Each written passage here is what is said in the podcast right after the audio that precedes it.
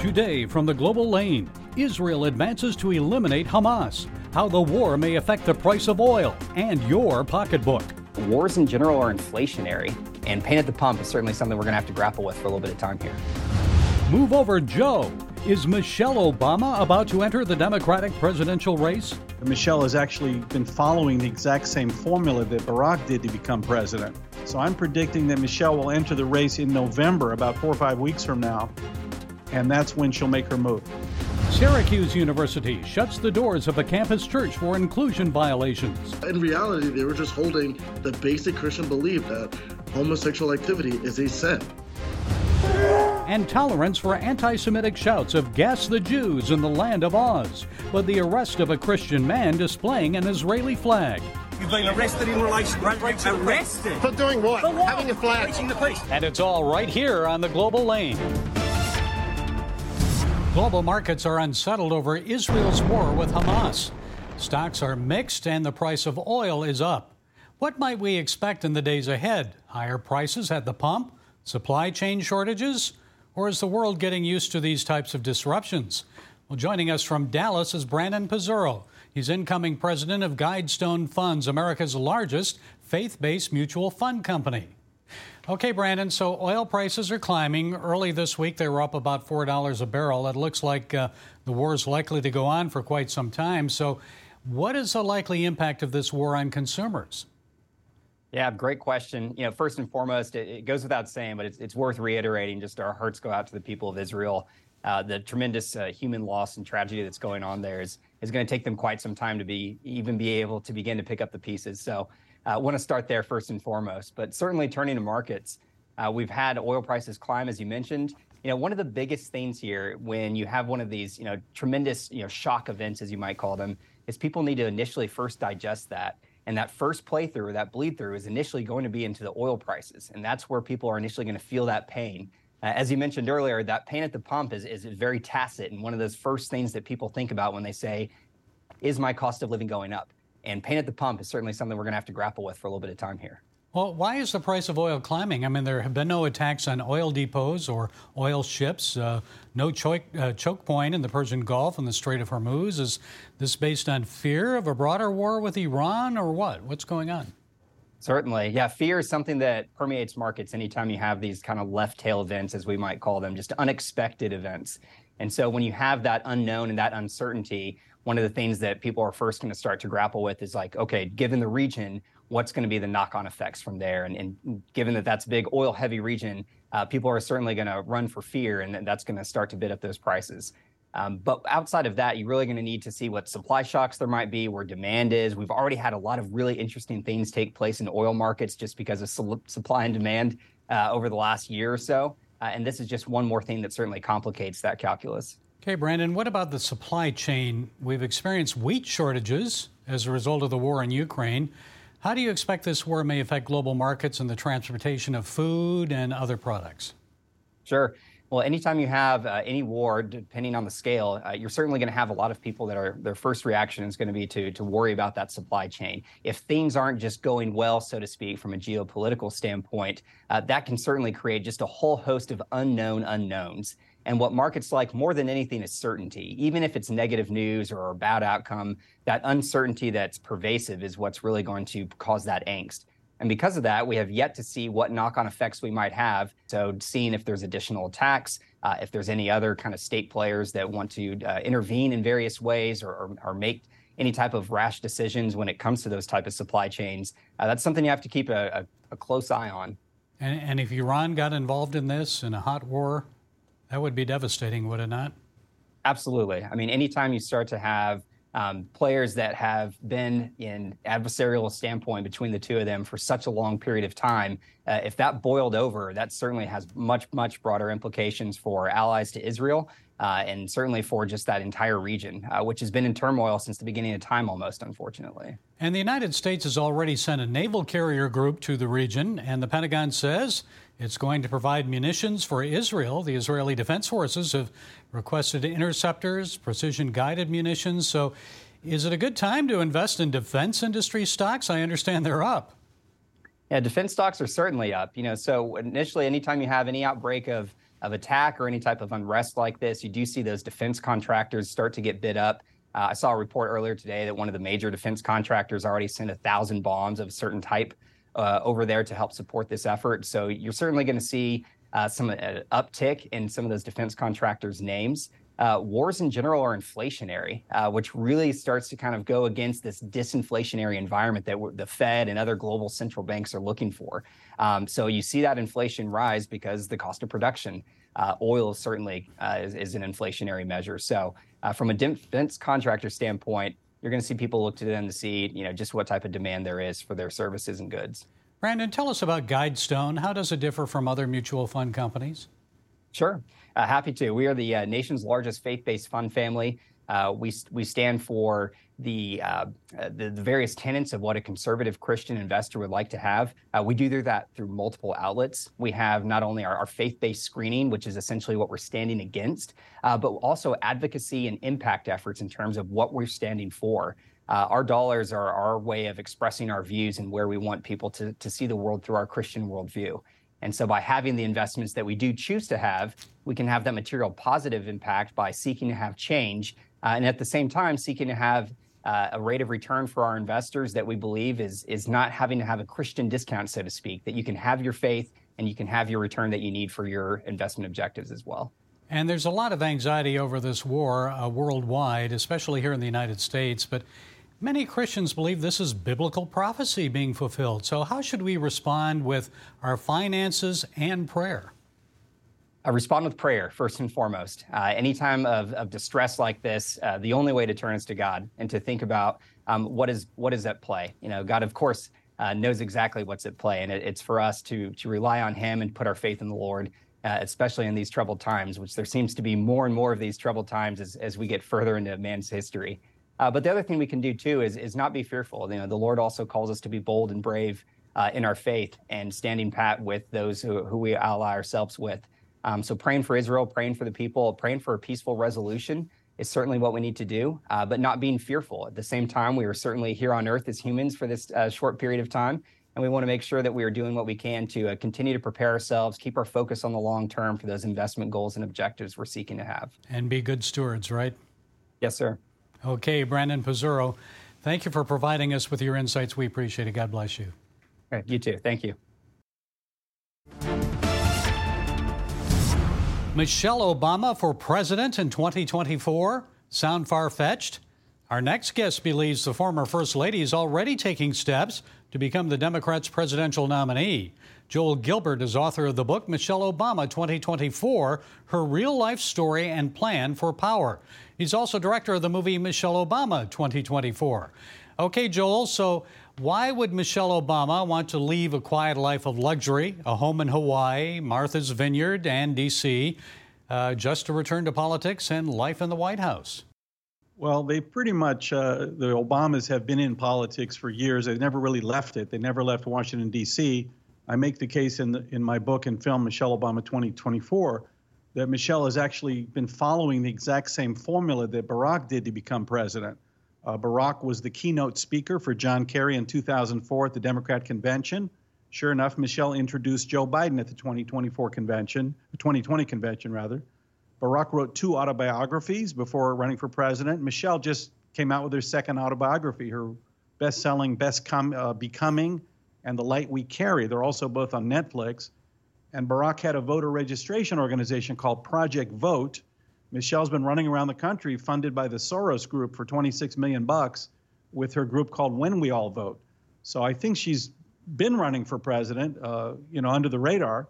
And I think the Democrat Party set it up for her. They moved the first primary out of Iowa, where she would have had to campaign in 100 counties, to South Carolina, where half the electorate of the Democrat primary voters are African American, and they moved the DNC Democrat convention to Chicago, Michelle's hometown of all places. So we have a December 23rd deadline to get on all the primary ballots. So I'm predicting that Michelle will enter the race in November, about four or five weeks from now, and that's when she'll make her move. And your book tells Michelle Obama's real life story. So, what are some highlights of her real life story, and just how qualified is she to be president? Well, the most striking thing I learned is about Michelle's terrible relationship with the black community in Chicago. Uh, I detail how in her childhood, she ran away from the black community. She refused to study with other black kids, even though there was a high school, for example, one block from her house, a beautiful high school. The problem was it was all black. So she went an hour and a half away to a magnet school. Her brother went to an expensive Catholic school, all white, to avoid going to black schools, even though they weren't even Catholic. So Michelle never had any black friends. The kids would beat her up and call her an Oreo, meaning you're black on the outside, but you're really white girl on the inside. She had no black friends. And then in her professional career, she exploited the black community working for the mayor of Chicago. She made 20,000 black residents homeless when she knocked down the projects as assistant planning commissioner. Uh, and then when she worked for the University of Chicago Medical Center, her job was to deny access to health care to Southside black residents when they showed up at the emergency room. Michelle would put them in a van and ship them back to the South Side. And she was friends with a known terrorist, right? Well, that's another big thing I discovered. People have heard about the theory that Jack Cashill, I think, proved that Bill Ayers, the, one of the heads of the Weather Underground, helped Barack Obama to write his Dreams from My Father autobiography.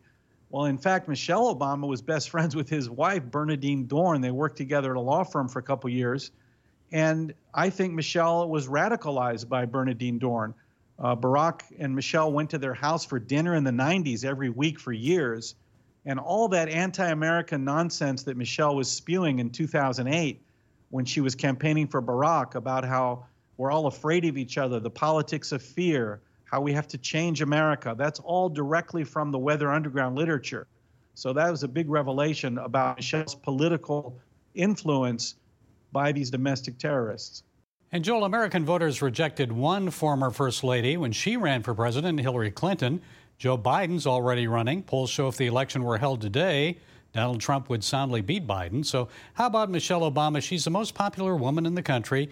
Would Democrats have a better chance of holding the right, uh, White House with her as their candidate against Trump? Yeah, look, Michelle's had 15 years of all positive publicity, hundreds of magazine covers, hundreds of interviews. She's got these autobiographies. She has a huge following. She's been developing 100 million followers on social media and uh, she does have an emotional connection to uh, millions of Americans, and especially the minority and women's groups that she's been working on for years. So she'd be a formidable candidate as opposed to Hillary, where people kind of hated her and were sick of her. Okay, how do you see this playing out then? It doesn't appear Biden's ready to step aside. So tell us a little bit about what your thoughts are. Yeah, look, uh, Biden is a very unpopular politician. The Democrats don't want him. Everybody thinks he's too old. The down ballot ballot Democrats are terrified that he'll bring down the ticket. So at this point, I don't even think Biden has to drop out, just like Ted Kennedy ran against Jimmy Carter. Uh, he, Biden, if he wants to be really stubborn, he can stay in the race all he wants. And Michelle will declare, I think, in November. She'll be way ahead in all the polls. And by the time they get to South Carolina for the first primary, she'll trounce Biden if he's still in the race. Don't forget, Biden came in fifth place in Iowa, fifth place in New Hampshire in 2020. It was only South Carolina where Jim Clyburn helped him get out the African American vote that gave him one primary victory, and then everybody dropped out. So you can see kind of the fix was in for Biden for a number of reasons, but that's not going to be the case if Michelle is the nominee.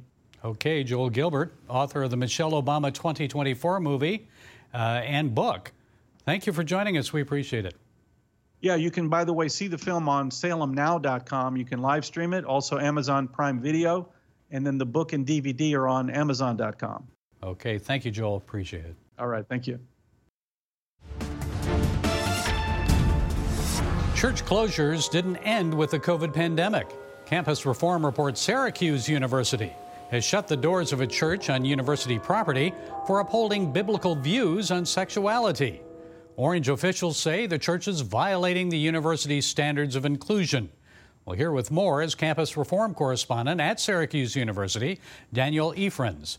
So, Daniel, tell us what's happening there. I understand the church was holding services in a ballroom at Drumlins Country Club. So, what happened that got the university so upset?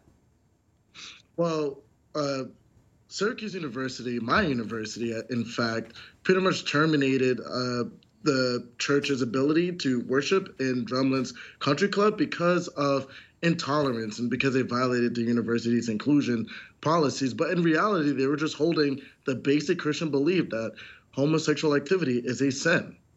And and for that, the university got upset. Why?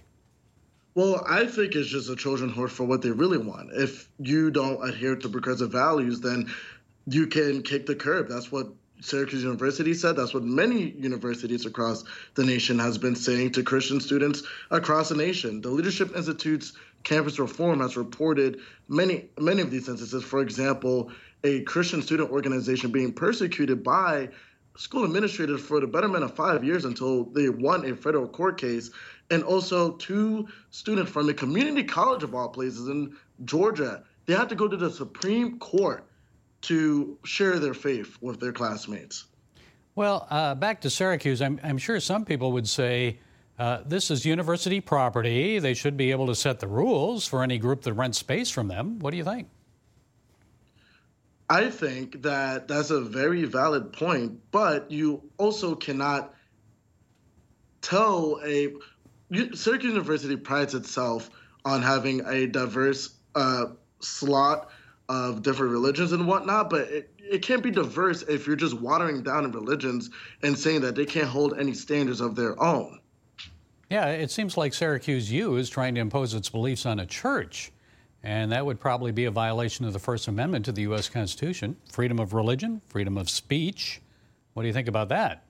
Yeah, it, it, it seems so. It's not as a clear cut case as a public university, but it is definitely, as a Christian myself, it is quite infuriating to see what Syracuse University is doing to honest, ordinary Americans. They're not even students who just simply want to worship every Sunday. Well, how is Radiant Church? I understand that's Radiant Church, and, and Pastor Jason, they're responding. I'm sure they have some some actions that they they, they want to take. Per, me personally, I really do want them to take some action against Syracuse University. I am a practicing Christian. I am a son of a pastor, and even in New York City, I grew up in New York City. I was at least taught in New York City to to respect people of other religions and uh, don't water down and don't water down what they believe in. Well, they may have a, a, good case on free speech rather than freedom of religion because it is uh, Syracuse University property, but it is a public institution. So, is this happening on other college campuses? This type of thing? What it might have set an anti-Christian trend here. It is definitely an anti-Christian trend.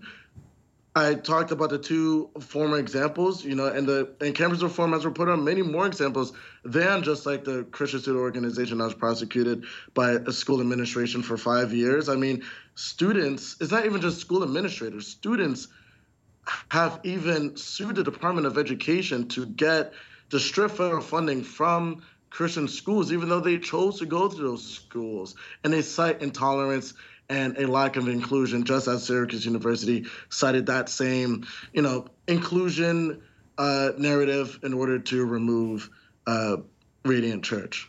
Okay, Daniel, you may get your student loans paid off, but you won't be able to worship in church freely and say what you think. Uh, Daniel Efrons, campus reform correspondent at Syracuse. Thank you, Daniel, for being with us. We appreciate it. Thank you for having me. In the immediate aftermath of the Hamas terror attacks on Israel, anti Semites came out of the woodwork for the whole world to see. One of the worst and most visible displays of anti Jewish hatred occurred in Sydney, Australia, where 1,000 pro Palestinian protesters gathered outside the Opera House and shouted gas and F the Jews. It's important for us to show exactly what they're saying because they're not even saying F the Israelis mm. or F the Zionists they're saying F the Jews. Listen to what they're saying. And that's what we've been arguing the whole time that this is about. This is not about, this is about their hatred towards Jews. Australia's News 7 talked to Israel supporter Mark Spiro, who was arrested for displaying an Israeli flag at that event. You've been arrested in relation to arrested for doing what? For what? Having a flag. Reaching the peace. You see how this is in Oz? You're free to display Palestinian flags and shout anti Semitic slogans, but displaying an Israeli flag gets you arrested. Here in the U.S., radio talk show host Jason Rantz posted a video of a rally in Seattle where protesters celebrated the slaughter of innocent Israeli civilians. And in Washington, D.C., Fox News correspondent Hillary Vaughn, press squad member Michigan Congresswoman Rashida Tlaib, about Hamas's brutality toward the Jewish people. Do you condone what Hamas has done, chopping off babies' heads, burning children alive, raping women in the street?